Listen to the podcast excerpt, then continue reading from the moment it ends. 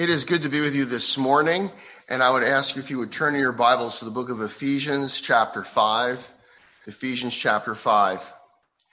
We are uh, continuing in a series that I began in December where we introduced the subject of the gathering, looking at the promise of the gathering that Jesus gave in Matthew's gospel, where he said, I will build my church or I will build my congregation.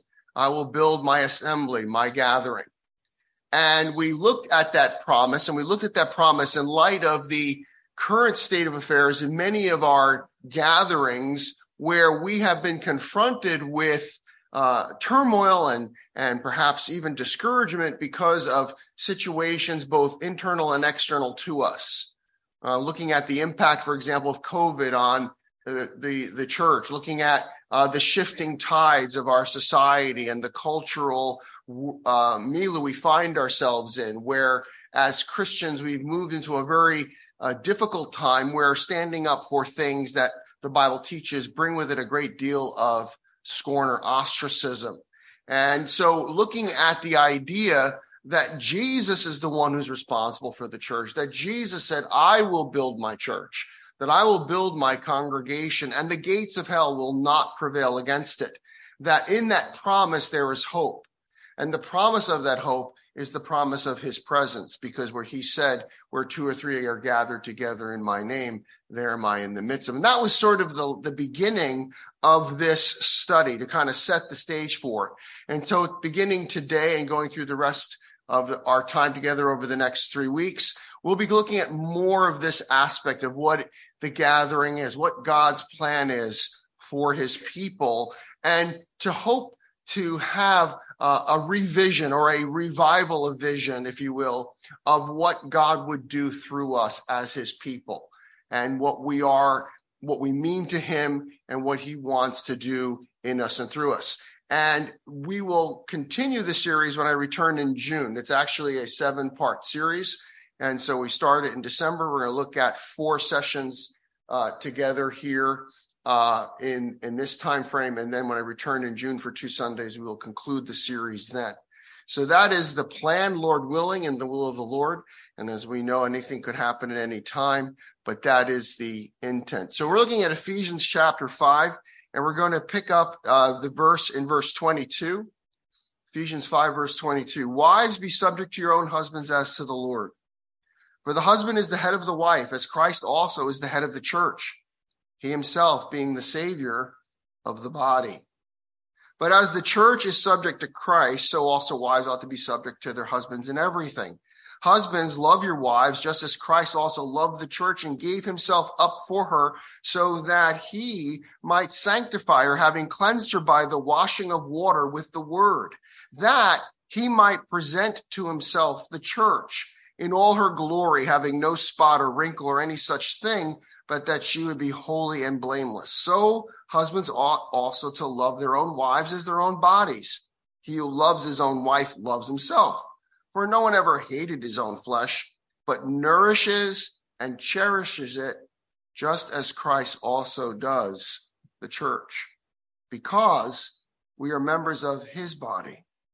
For this reason, a man shall leave his father and mother and shall be joined to his wife, and the two shall become one flesh. This mystery is great, but I am speaking with reference to Christ and the church. Let us pray. Father, we thank you for your great love to us. We thank you, Father, that we can approach you in the name of your Son, our Savior, the Lord Jesus Christ, that we have you as our Heavenly Father and that we can call on you knowing that uh, the, the path is open, the way has been made for us to have access to you by the work of your Son. We thank you, Father, for your Holy Spirit who indwells your people, who is been, has been sent to be a comforter, to be the advocate, to come alongside and help and strengthen us. And so, Father, we would pray for him to have the freedom to work in our lives and in our minds this morning, that we might be open and ready to receive what you have for us, that you would encourage our hearts and instruct us in the way we should go. Father, we recognize that we live in, in very difficult times. We live in very uh, challenging times globally, locally, nationally. And so, Father, we pray that your spirit might encourage us to fix our eyes on Jesus, the author and finisher of our faith, and that we would, like him, uh, keep our eyes on the goal. And we pray this, Lord, for your glory, that we might honor and glorify you. We ask this in Jesus' name. Amen. In preparing for this message, I did something very sentimental. I pulled up my daughter's wedding video on Facebook and I wanted to see just this short video that uh, she had. And I was even tempted to show it to you guys, but I thought I better not subject you guys to that, you know, in terms of that. But it was a, it was a very interesting. Uh, it was very really well done. And what struck me was is that at one point everybody was crying I was crying. My wife was crying. My daughter was crying. The groom was crying. The groom's father was crying. Everybody's crying. And except for my son. Now, my son is very stoic. He is a very controlled. He would, we would be sitting around as we were growing up in our living room and we would be watching a movie and it would be a sort of a sentimental movie. And we're all crying except him. And he blurted out, Why are you crying? Why is everyone in my family crying? But on that day, it was very good that, that he was in control because I was walking my daughter down the aisle and I was also going to be performing the ceremony. And so as I'm walking down the aisle and he is standing where the, you know, the officiant is standing. And as we walk up, he's looking at his mother. He's looking at me. He's looking at Rachel and he just goes like this.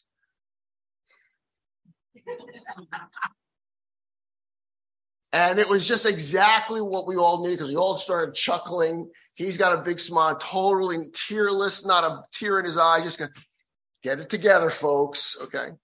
And then he asked who gives this woman to be married to this man. And then he moved over to join the groomsmen, and I took the place as as the officiant.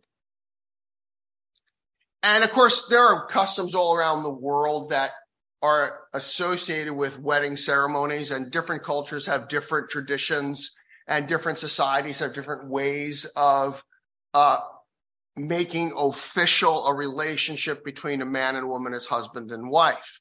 Uh, the Jewish culture has a different tradition. Uh, there are cultures in Africa and Asia have very different traditions.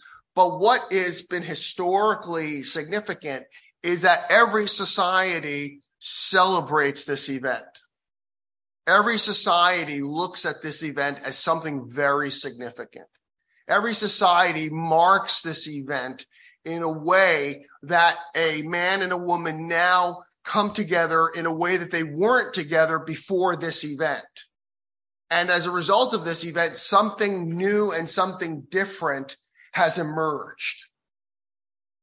And what's striking to me and what's interesting in terms of the text we just read is that God's intention in the first marriage, in the first wedding, as it were, where he himself was the officiant at that union, was that that union between Adam and Eve, that marriage between that man and woman, and every subsequent marriage since then has as part of its purpose a portrayal of Christ's relationship with the church. And of course, as we know, when sin entered into the world and death by sin, and so death is passed upon all men, for all have sinned, we also understand that with that death and within that corruption, within that marring of the image of God, marriage itself has also suffered the consequences of sin. That right from the very beginning, God said the relationship between a man and a woman was going to now be fraught with tension and stress because of the sin that had entered into the world. That, that, that the natural bent that human beings now have, which is away from God and disobedient to God, that that was going to impact their relationship, not just with God, but with each other and with their spouses. And so it's not surprising that when Paul would present the church in Ephesus with, what has been called the Magna Carta, the constitution of the church in the letter to Ephesians, that at that point in this chapter, he would address reclaiming marriage the way God intended it to be.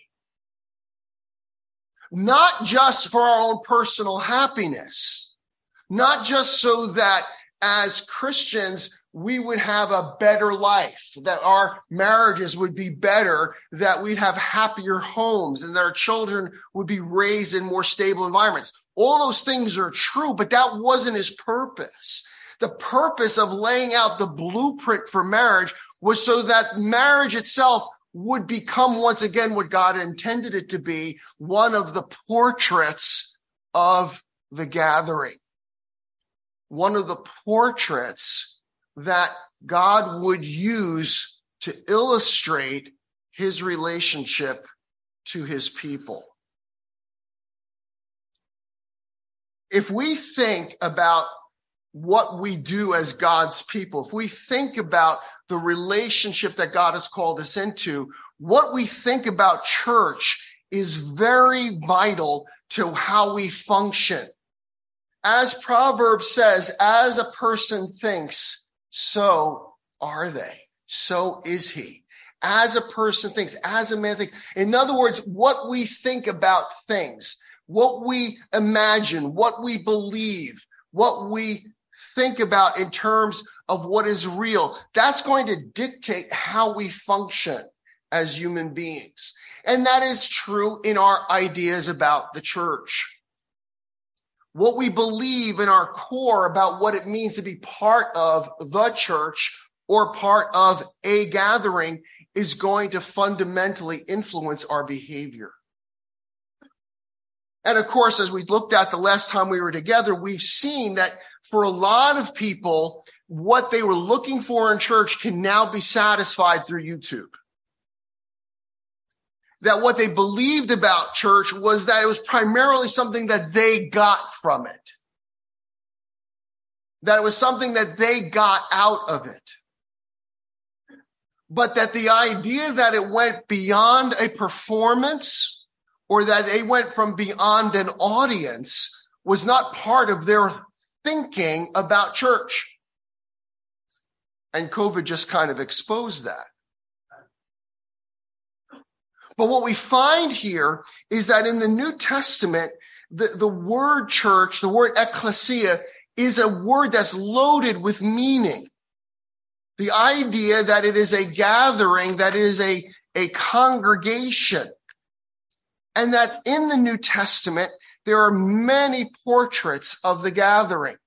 And we've just looked at two of them. In the New Testament, the church is described as the body of Christ. It is described as the bride of Christ. We are described as the temple of God. We are described as the family of God. We are described as the priesthood of God. And every one of these portraits, every one of these word pictures convey meaning to us. And if we were to meditate on those meanings, we would unpackage significance that would instruct us into how we're supposed to function. And what we don't find in the New Testament is an is a picture as a picture of us that has us as an audience. That portrait does not exist anywhere in the New Testament where we are just an audience. And an audience in coming together for a performance. Yes, there was an audience when Jesus taught, the audience listened, but, but they weren't there. Well, when sometimes they were there to see a spectacle. But when God called his people out, the purpose wasn't for a spectacle. The purpose was very different. And the portraits in the New Testament convey to us various meanings. For example, when we think of us as the family of God, what does it suggest to us?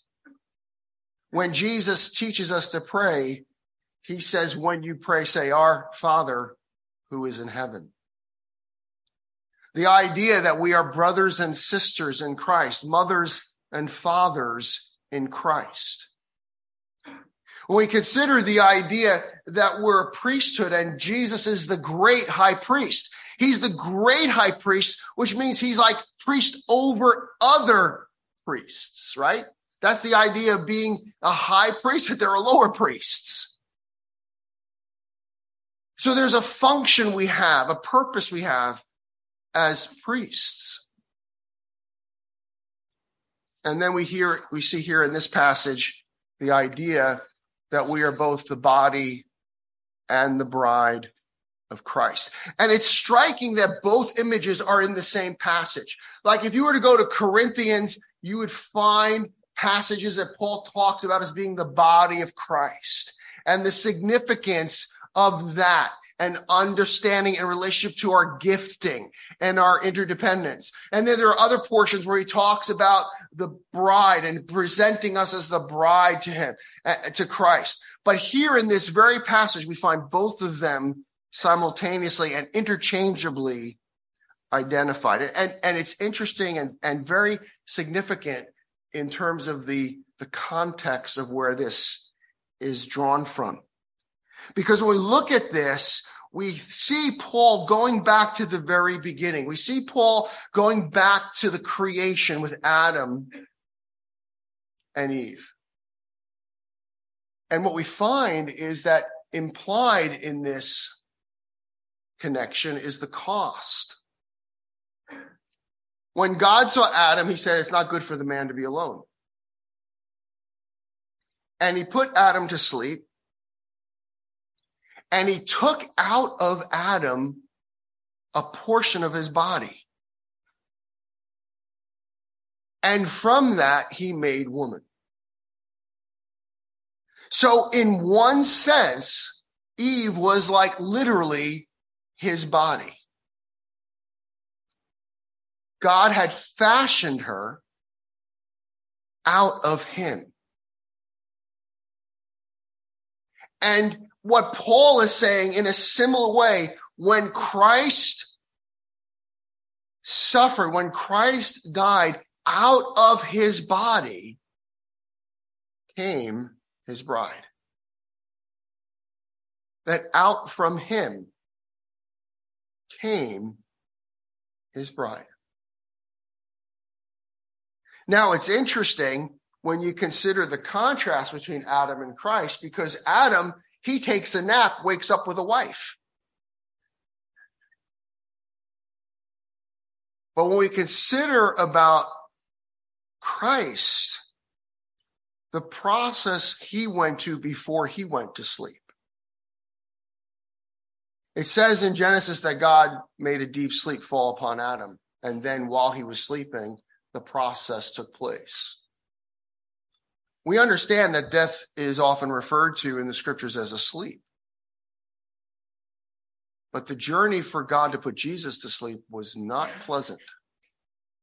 It was not easy. It was literally excruciating out of the cross.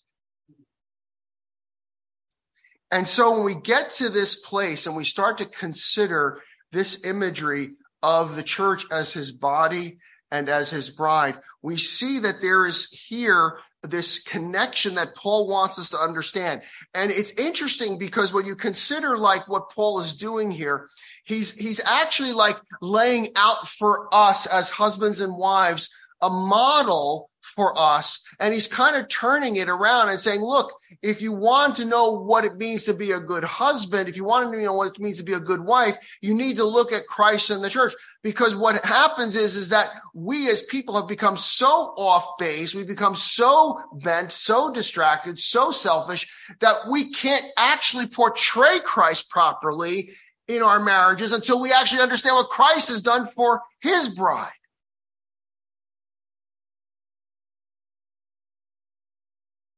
You know, growing up, that was really the thing that terrified me.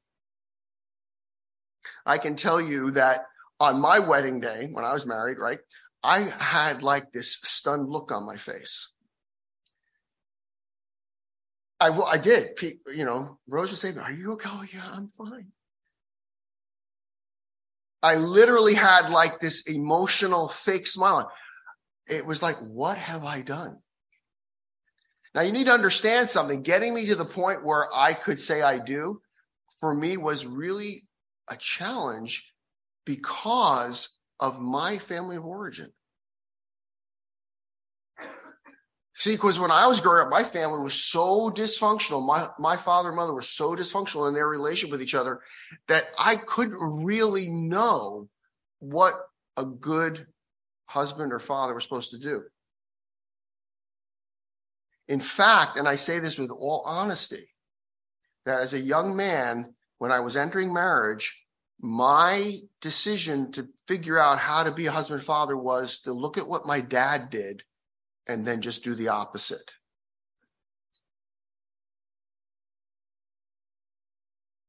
So when I came to this passage as a young Christian, this passage was like a life saving passage in terms of marriage because ah, I can look at what Jesus does for me. I can look at what Jesus has done for his church. I can look at what Jesus has done for his people. And that kind of gives me the direction of what it means to be a husband and a father. But here's the amazing thing that when you do that, right, suddenly your marriage, your home, your family becomes a place where people see Jesus.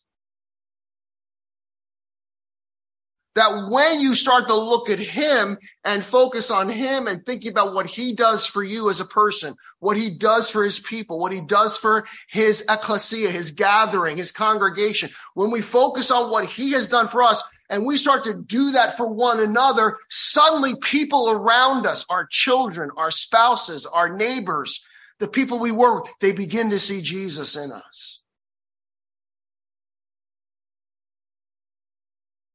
And that's the point. That's the point that Paul is talking about here. And this is the mystery that is great that when he talks about this idea of leaving his father and mother, be joined to his wife, and the two become one flesh, he says, This mystery is great, but I am speaking with reference to Christ and the church. And there is this statement here that he makes. He says, he says here in verse 28 that husbands ought to love their own wives as their own bodies. He who loves his wife loves himself, for no one ever hated his own flesh, but nourishes and cherishes it. And then notice the next phrase just as Christ does the church. Christ nourishes his people. Christ cherishes his people. And of course, when we think about what it means to nourish, when we think about what it means to nourish the body, it, to nourish in this context means to, to bring to maturity, to feed in such a way as to nurture and bring up. It's a, it's an image of caring and feeding. And it's the idea that Christ nourishes his people. He also cherishes his people. The word cherish here is, is to hold close to, it, it actually has a sense of temperature, like being warmed towards something or someone. And there's a sense of security and safety and closeness that is in this word, that's packaged in this word. This idea that Christ nourishes us and this idea that he cherishes us. And we see this in First Thessalonians where, where, where Paul models this behavior. He says, but we proved to be gentle among you as a nursing mother tenderly cares for her own children. That's the idea of the cherishing there. Tenderly caring. In Zephaniah, we read these words, the Lord your God is with you, the mighty warrior who saves. He will take great delight in you. In his love, he will no longer rebuke you, but will rejoice over you with singing. In Psalm 149, the Lord takes pleasure in his people.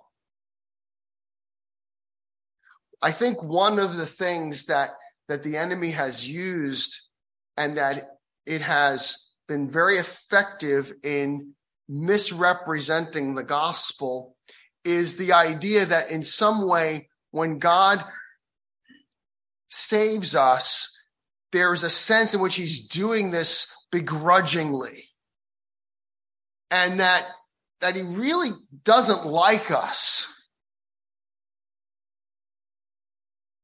That he really doesn't have much in the way of approval for us. But that, you know, our sin is so bad and our sin is so terrible and, and, and, but Christ died for our sins and so we can be forgiven. But the idea that God rejoices over us with singing is not an image that really comes to our minds very often. The idea that, that he takes pleasure in his people. Look, we don't even take pleasure in each other. But he takes pleasure in us. And so when we think about this, and we think about what this means for us in terms of a portrait, that this is his body, this is his bride. You know, you know why everybody was crying at my daughter's wedding? Because we were just all happy. It was an emotional moment. This was, there was like this, all this emotion pent up in this moment. And when my son-in-law saw my daughter, he just was overwhelmed with emotion at her sight. And when she saw him, she was overwhelmed at seeing him. And there was a sense in which there was a celebration. It was a great celebration. And the reality is, is that that kind of enthusiasm, that kind of joy, that kind of love is what God wants for us and his people.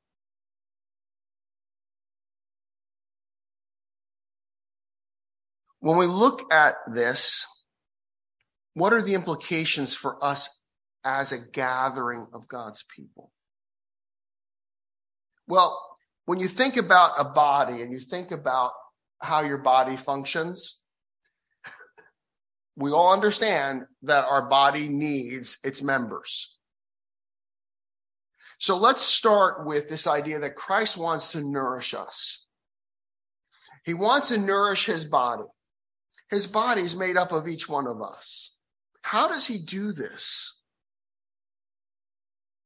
How does he nourish us?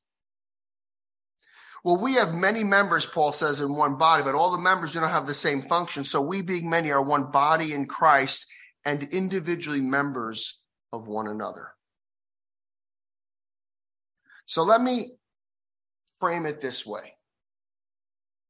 Your relationship to God matters. Your personal relationship to God matters. If your relationship to God personally suffers, it's not just you who suffers, but the body suffers. If you allow yourself to slide spiritually, if you allow yourself to compromise spiritually, if you allow yourself to drift spiritually, that just doesn't harm you. It harms the body because the body needs you. And so the way that Christ nourishes the body is that he first nourishes me personally. That there is a relationship that I have with God that's unique to me. It's not the same that you have. It's not the same that anyone else has anywhere at any time. I am a unique individual personally. God has invested in me and he wants to have relationship with me. He desires for me to commune with him. He desires for me to know him. The whole purpose of Christ's coming was so that we might know him. And in knowing him, discover all that we have longed for, all that we have desired, all that we have wanted, finding it in him. And so in that relationship I have with him, I am nourished. It blesses me. Now you might think that that's not that important a thing, but you need to understand that your salvation was for that end. It wasn't just to make you happy and go to heaven. It was so that you might know him. The, the Lord Jesus prayed that they might know you, whom to know is life eternal. That in the mind of Christ, eternal life and all the benefits that come with that is synonymous with personal relationship with God the Father. And so he nourishes us individually so that we might be the vehicles he uses to nourish each other. Because the body is greater than the sum of its parts. The functioning of a local congregation is dependent on the health of each of its members. Growth happens as every member does their part. Paul earlier in Ephesians says that speaking the truth in love, we may grow up in all things into him who is the head, Christ, from whom the whole body joined and knit together by what every joint supplies according to the effective working by which every member does its part, or every part does its share. And when we do that, the body grows.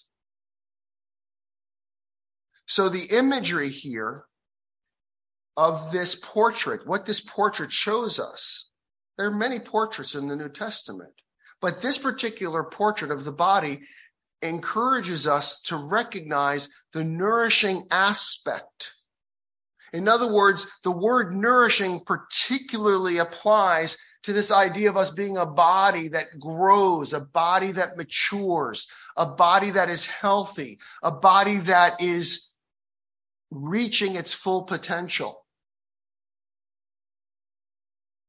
And of course, in, in terms of how bodies function, there is interdependence. There's interdependence. We need one another. When we consider the portrait of being a bride, that speaks specifically to the idea of the cherishing. And we are loved. We are the beloved. It's one of the, John uses it, Paul uses it, Peter uses it. They all use this term to describe us. To all who are in Rome, beloved of God, holy and beloved. And when we think about this and we think about what it means to be beloved, well, it is a true statement that hurt people hurt people. right? I mean, that's that's a truism. Hurt people hurt people. We can look at any cycle of abuse. We can look at any situation in domestic violence, and the perpetrators have in their past wounds they themselves have experienced. Hurt people, hurt people. But that's true. Should it not also be true that loved people love people? Should it not also be true that those who experience forgiveness forgive? That those who have been cared for care? That those who are beloved love others?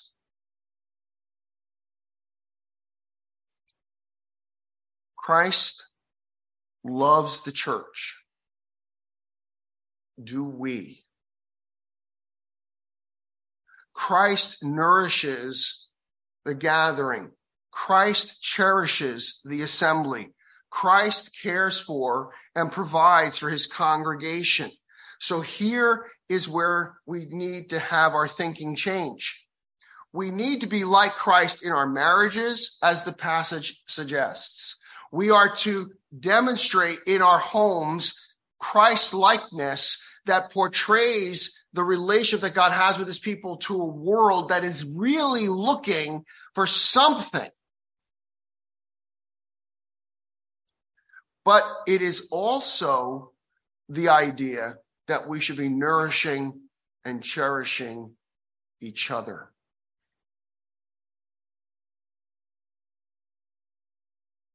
And that's just not possible if the only time we see each other is on a Sunday morning.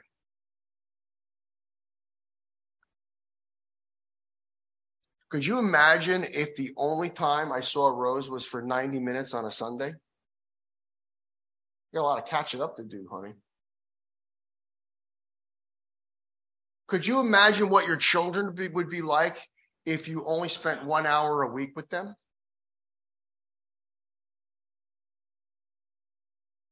See, in relationships that matter, we understand that investment is required.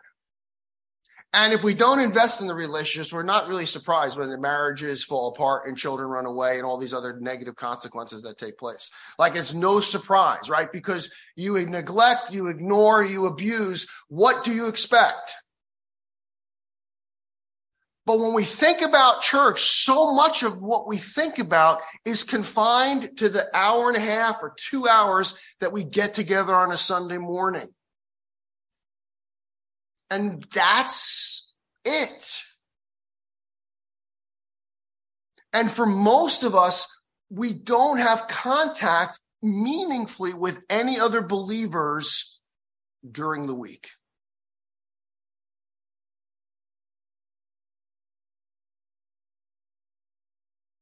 And what we do reinforces that.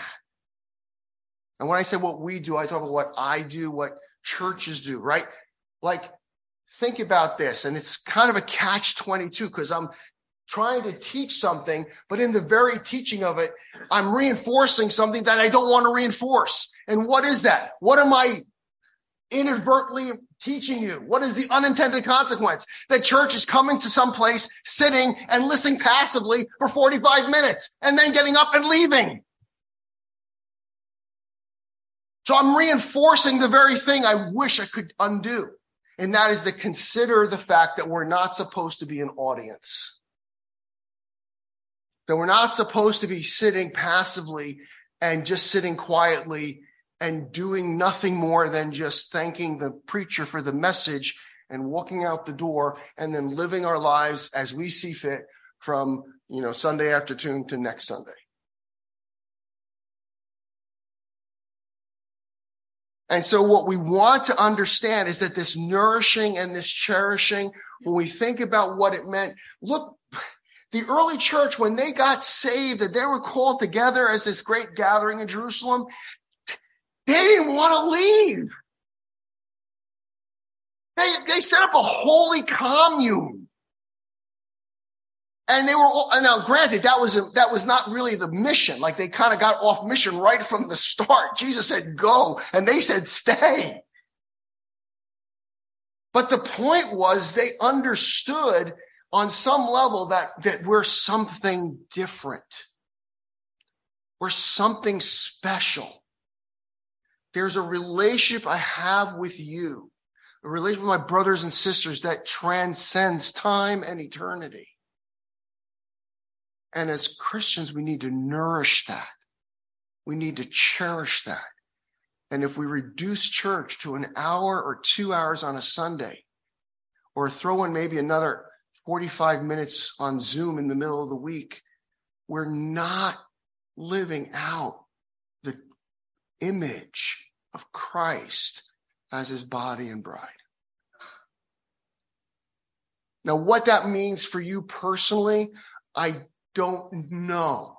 What it means for me is I, I want people in my home.